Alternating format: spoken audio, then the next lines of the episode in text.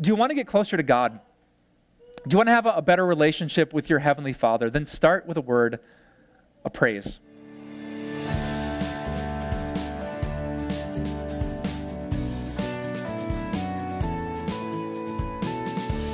What do you think makes a relationship amazing? The University of Georgia has a, a theory to answer that question. Uh, a few years ago, the university did a survey of about five hundred married people. Uh, the study found out in their interviews that if a couple spent a lot of time praising and thanking each other, that they were well prepared for when other things happened in their relationship. That they could deal with financial debt as long as they knew they were supported and encouraged and loved and valued. That even if their communication wasn't perfect, if they knew their husband, their wife loved and appreciated them, they could get through those difficult times. It, it turns out that praise is powerful. If the study's right, and if earthly relationships grow and mature and evolve through simple daily expressions of praise, could the same thing work with your relationship with God? I'm not sure how you would answer that question, but I know how one of Jesus' best friends answered that question, a man named Peter. Uh, two thousand years ago, Peter, one of Jesus' closest friends, wrote this letter that you can find in your Bible called First Peter. And he was writing to a whole group of Christians who, who, to be honest, were suffering and had really hard lives. In fact, if you would read this short little letter, it's just five chapters long, there, there are more words of pain and suffering per page than any book of the Bible. nineteen different words like insulted and mocked and abused, groaning, pain, suffering. And, and yet when Peter writes to his friends, he starts not with a word of pain, but with a word of praise. In fact, Peter gets so excited about this idea of the power of praise that he writes, he actually writes the second longest sentence in the entire New Testament. And not just because Peter had a big mouth and he liked to talk and talk and talk, but Peter was so excited about the power of praise that once he started the conversation, he just couldn't stop. And so in your English Bibles, they're going to put periods and divide this up into seven different verses. But in his original Greek language, this is just one run-on sentence to make one massive point that can make a massive difference in your spiritual life, the power of praising God. So if you have a Bible with you or you just want to follow along the screen, I want you to look at the words of First Peter chapter one when Peter opens our eyes to the power of praise. He says in verse three, "Praise be to the God and Father of our Lord Jesus Christ." All right, there's Peter's simple theme, praise God. Now you might not know much about the Greek language, but I bet you've heard of the Greek word for praise. The Greek word that we translate as praise is the word eulogy. Ever heard of that before? Uh, eulogy in Greek is actually a compound word. Eu means good, and logi means word. So uh, eulogy is a good word. Peter is encouraging people to praise God, which essentially means say a, a good word, say a good thing about God. Give your Father in heaven a, a eulogy. And if you pay attention, you might know this is an idea that is almost on every page of the Bible, especially the song book of the Bible, the book of Psalms. The word hallelujah is just Hebrew. That means praise the Lord, say a, a good word about the Lord. Phrases like bless the Lord, O my soul, lift up the name of God, praise the, the name of God, magnify the Lord, O my soul. These are like t- you know ten different ways to say the same thing that when you get up every morning, the apostles and prophets and most joyful people, spiritual people in the history of the world have encouraged you to say a good thing about God. Because the truth is, most of us wait just a little bit too long with our eulogies. I mean, when I said the word eulogy, what's the first thing that popped into your mind? Yeah, a funeral, right? That's an interesting custom, isn't it? Like, I'm going to say a really good, nice word about you when you're dead. Yeah. But can you imagine, I mean, have you heard a eulogy before? They're, they're heartfelt and they're emotional and people shed tears and they get choked up. Can you imagine if we put that much time and thought and effort into saying a eulogy, not after grandpa or dad or our best friend died, but before? Can you think of what would happen to a, a relationship if we put in that time and effort to say a good word about someone who is alive? You know, Bethany told me that it's one of the most powerful things you can do for a relationship. Now, let me show you a picture of Bethany. Uh, Bethany's a, a graphic designer that I know, and the other day she told me about the eulogy that she wrote for her father. Not because he died, but because he was still alive. For his fiftieth birthday, Bethany and her siblings came up with fifty things, fifty good words about their dad. And Bethany was in charge of the project, and so she collected them and she organized them, and then at the big fiftieth birthday party, she gave her dad a eulogy. She said fifty good words about her father. And I know, I'm, I'm a dad with daughters, and I just think of how, how powerful that would be if, if my little girls, you know, came up with a list, and they read how how close I would feel to them in our relationship. A, a eulogy is powerful. It, it evolves and grows and matures a relationship. But not just for the one who receives it. Can you just imagine what that did in Bethany's heart? Like, she's just zipping through her weeks, designing and working and working out and preparing meals and sleeping and checking social media to, to pause long enough to think what an amazing father she had. I have to imagine that as she was making that list, she got emotional too. To think, oh, oh my goodness, this is my dad. And he did this, and he says this, and he's like this. Because a word of praise, a eulogy, can evolve a relationship like never before. And essentially, that, that's what Peter is saying to you. Do you want to get closer to God? Do you want to have a better relationship with your Heavenly Father? Then start with a word of praise. And it's not difficult for you.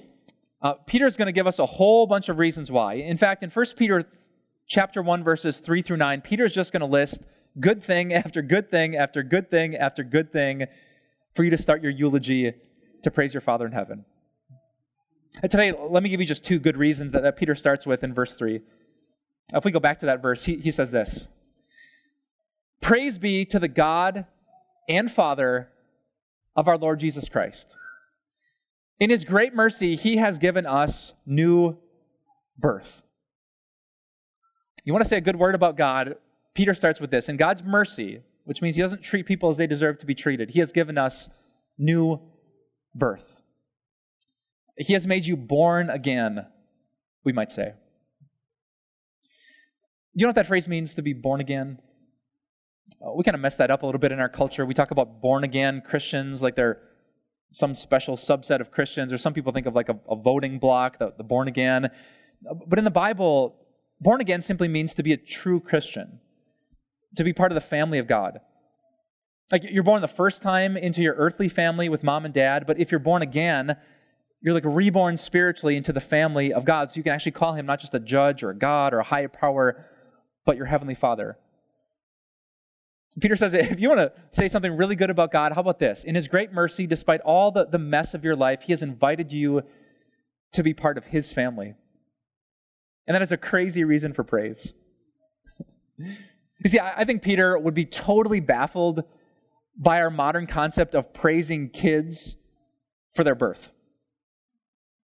Have you ever stopped long enough to think about how wild that is, that we make cakes and get balloons and accept like birthday request lists for people for simply being born? You know, I, I Googled this. It turns out this is kind of a, a modern invention in the, the history of mankind. And, and I'm just trying to think, you know, who was the first really, really brilliant kid that hustled his mom and dad into making him a cake for his birthday? You ever thought about that? Like, hey, I'm trying to picture the conversation. You know, mom, hey, do you remember when I gave you that morning sickness? And and you like were vomiting on the way to work for three months straight? Mom says, uh, yeah. And hey, you remember, mom, when it was like two thirty in the morning and I used to like stamp my little foot on your bladder so you'd have to leave your warm bed and run to the bathroom? Uh, yeah. Yeah. And do you remember when I was breech and you had to push for like twenty-three hours and you were miserable and you thought you were going to die? And she says, uh, yeah. And the kid says, oh, I think you should make me a cake. Like, how did that work? What, what parent said, that seems reasonable? Can we get balloons too? Would you like to make us a list of gifts that we could shower you with? And Peter would say, no, no, no. Why, why would you praise the one who has been born? You know what you should do is praise the one who's given birth. This doesn't apply to my birthday, of course. I still want gifts. But for the rest of you, I mean, on your birthday, you should you should praise your parents. You went through this sacrifice and this pain. And, and that's what Peter is saying. How how, how much pain did God go through so that we could be part of his family? I love that little line. He says, in his great mercy, like, uh, it's just wild to me that, that God lets me have a seat at his table. And maybe that thought has just leveled you. Like, despite all the sins and all the words and all the mistakes and all the times you just weren't really connected to God, that the, the door of the house of God is always unlocked. And when you come in Jesus' name, there's always a place for you to sleep and rest and be forgiven and saved. Isn't that crazy?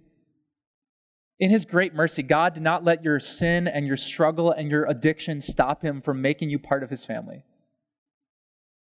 Now, some people throw up these like generic prayers, God, if you're out there, Lord, I don't know how to talk to you, but everyone who's been born again, we get to start prayer in this incredible way, Father. And just like the, the best fathers on earth love to hear the requests of their children, God is even better than the best father, and he loves it when we come to him in Jesus' name. So praise God, Peter says, in great mercy he has given us new birth.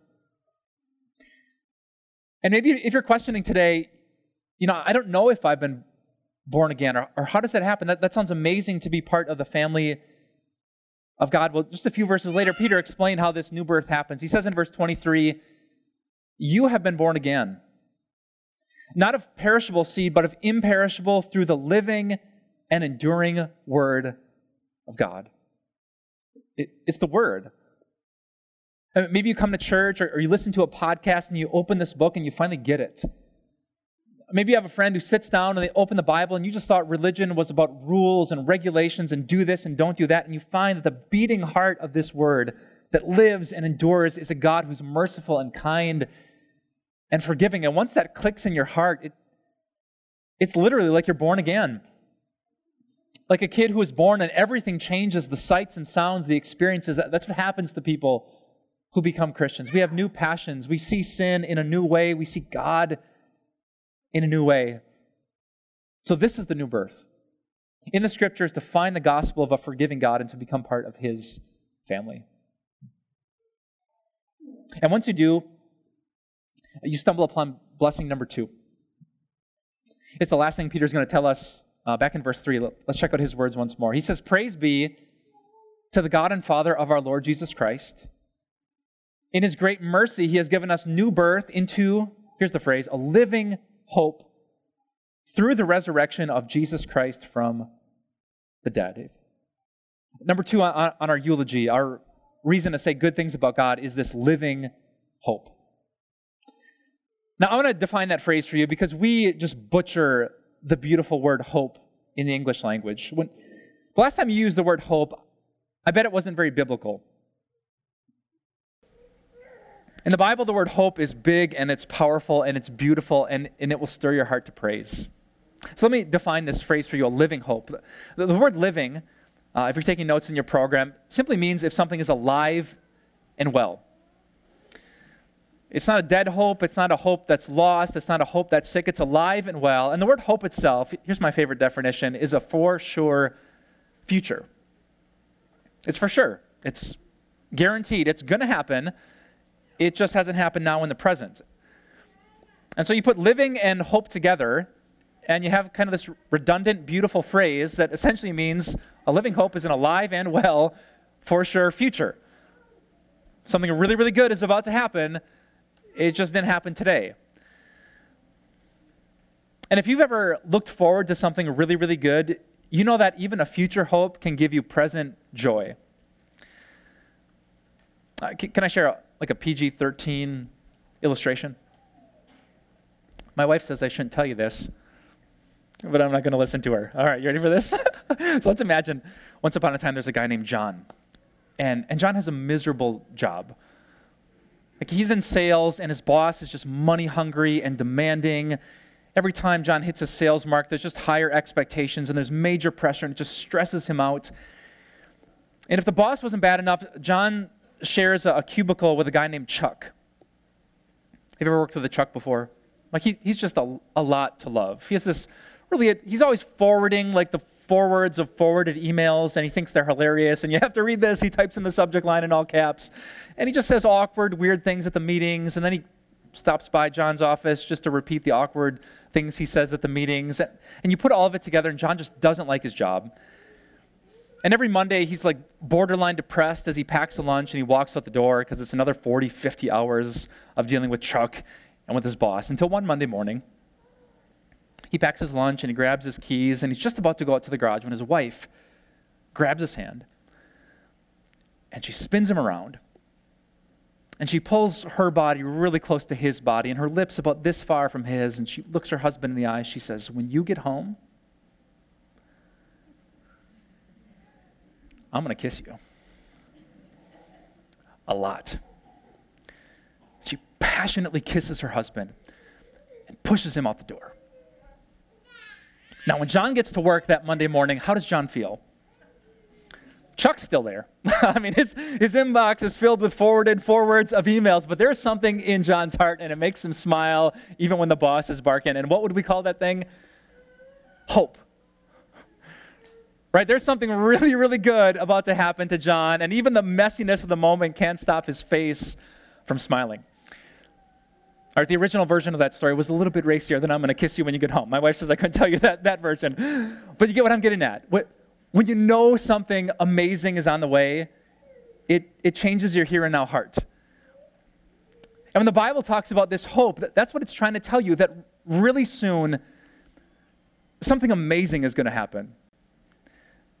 I mean, do you know the living hope that God's kids have? The hope is that when Jesus comes back, who died for our sins and was raised from the dead, our bodies will be raised and changed. Can you imagine how good it's going to feel to never have anything bad happen to your body again? To never have to fight with the anxiety or to battle the depression that's so heavy you just don't want to get out of bed? To never deal with, with back pain or migraines or, or cramps, to throw away the cane, to never take a, a pill again, to, to never feel bad or, or burdened. Can you imagine how good it's going to feel to never feel anything bad? Because that's the hope of everyone who's born again. Can you imagine how good it's going to feel to never, to never do anything bad again? To never get to the end of the day and just wonder why you gave in to that same old temptation. Why, why did I say that? Man, why did I come back like that? Why didn't I, why didn't I do that? To never wish there was a rewind button so that life could be different. Can you imagine to go through life without feeling tempted? To, to battle that part of your heart that kind of wants to do the bad stuff? Because that's the hope of everyone who's born again. And can you imagine seeing the face of God? I mean, you think a passionate night with someone you love is good? You think holding your granddaughter in your arms after her birth feels good? You think good music or a good concert, front row seats are good? You think good food is good? Just wait until you see the face of God, and you will define the word good in a whole new way, and it will never end. That is the live, that is the, the alive and well for sure future of the children of God. And Peter knows if you're suffering, if you're in pain, if, if your faith is kind of meh and, and lukewarm, what you should do is just stop and make a list of all the good things that are already yours because of Jesus Christ. So, so let me show you this picture. If you want to take your faith and evolve it, if you're angry with God or frustrated with God or indifferent about God or questioning God, if you want to get to this place of worship and wonder and joy and awe, then Peter knows the best thing for you to do is to praise God, to lift up his name, to meditate on who he is and what he has done. And that's why I want to leave you with some homework today. If you're taking notes, here's what I want you to do just for the next twenty-four hours to increase and evolve your faith. I want you to pray. To P R A Y.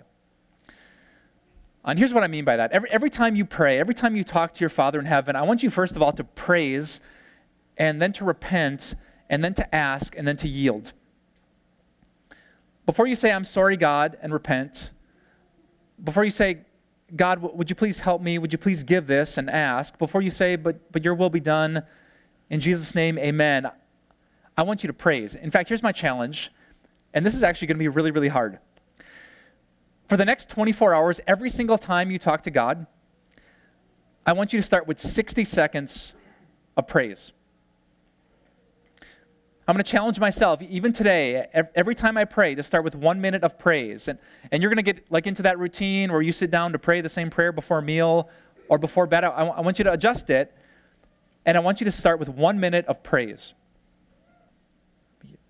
You've, you've only been good to me my entire life, and yet yesterday I didn't trust you. And I didn't think that what you said about words or forgiveness or marriage or drinking or sex was good. I, I thought I was wiser than you, God.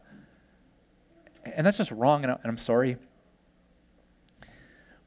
And then you're going to ask, not just for little temporary blessings, but for real spiritual, eternal heart change. You're going to pray, God, what I'm asking you today is that you would change my heart.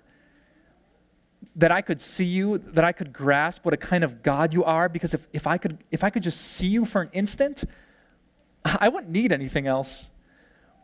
I wouldn't need the family to be perfect or, or the cancer to go away. You would be sufficient. I, I could be like King David, who said, God, you're my shepherd. I shall not be in want. I could be like the Apostle Paul and rejoice always and find the secret to contentment and have a peace that goes beyond understanding. So what I'm asking, God, is to know you.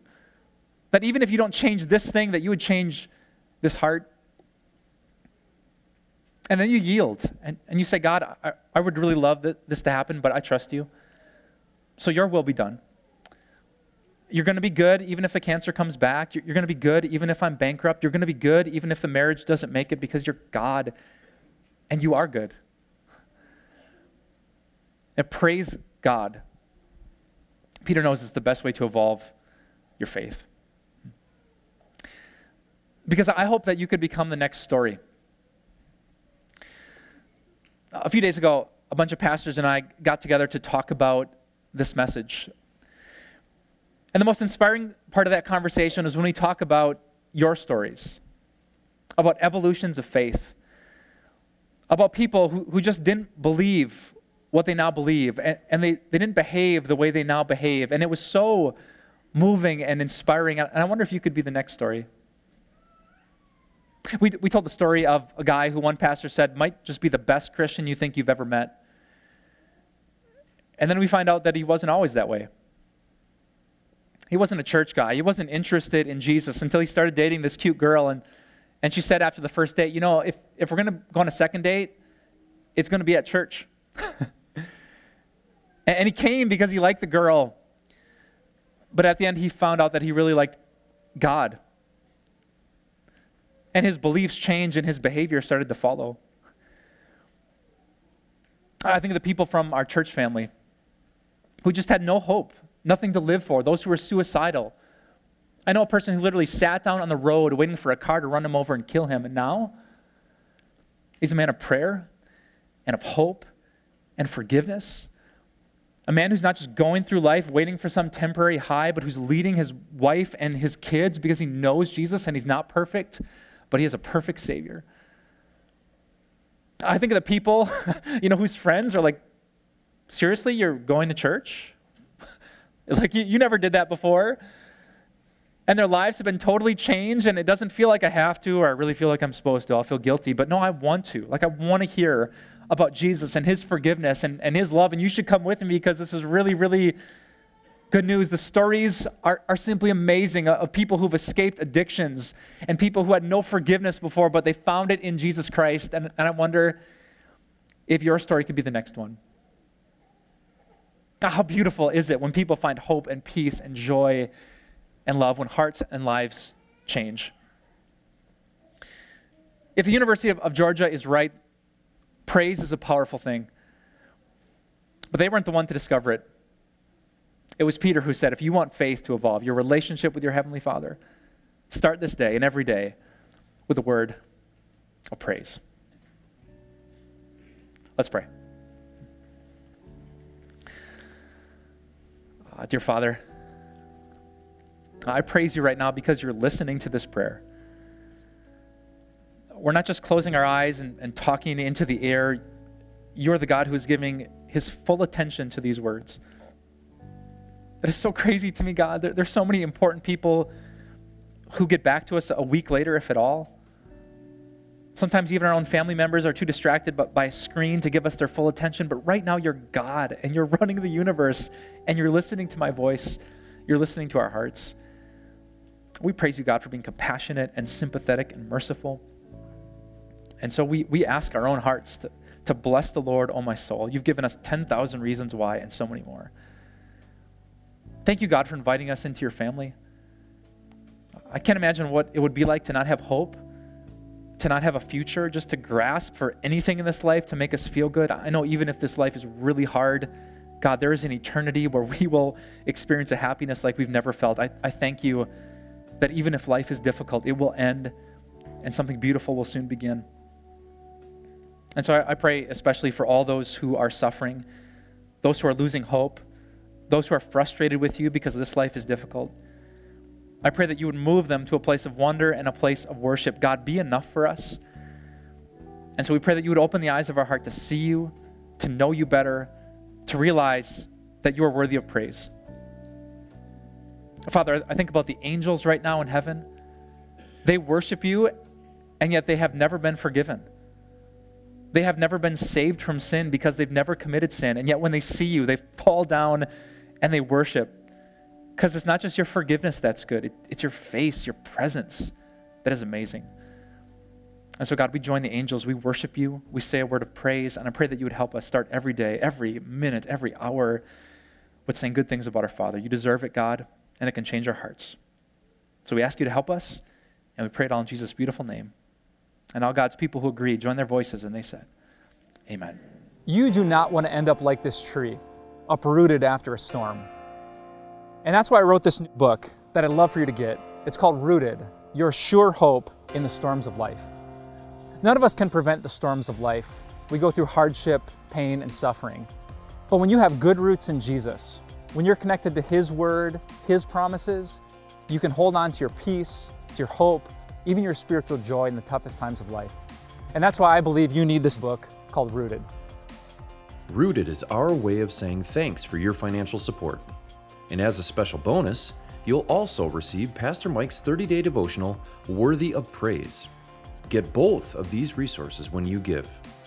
Request your copies of Rooted and Worthy of Praise by calling eight hundred, six six one, three three one one, visit time of grace dot org, write us at P O Box three oh one, Milwaukee, Wisconsin five three two oh one, or text TIME to three one three one three one to give today. Time of Grace doesn't end here. We offer so much more. Visit us at time of grace dot org. You'll discover resources to help you in your walk of faith. These include blogs, Grace Moments devotions, and our daily video devotionals. Connect with us on social media. Join our Facebook group where you'll meet a strong community of believers. Follow us on Instagram and get an inside look at our ministry. And if you need someone to pray for you, call us or submit a prayer request. Thank you so much for your support. We'll see you here again next week.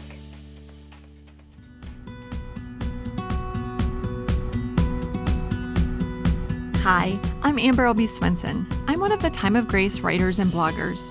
Did you know that Time of Grace has started new podcasts to continue sharing God's Word? One of these is Little Things, where I share with you little everyday ways we can change our thinking to know and love God more. Please join me for Little Things wherever you listen to podcasts.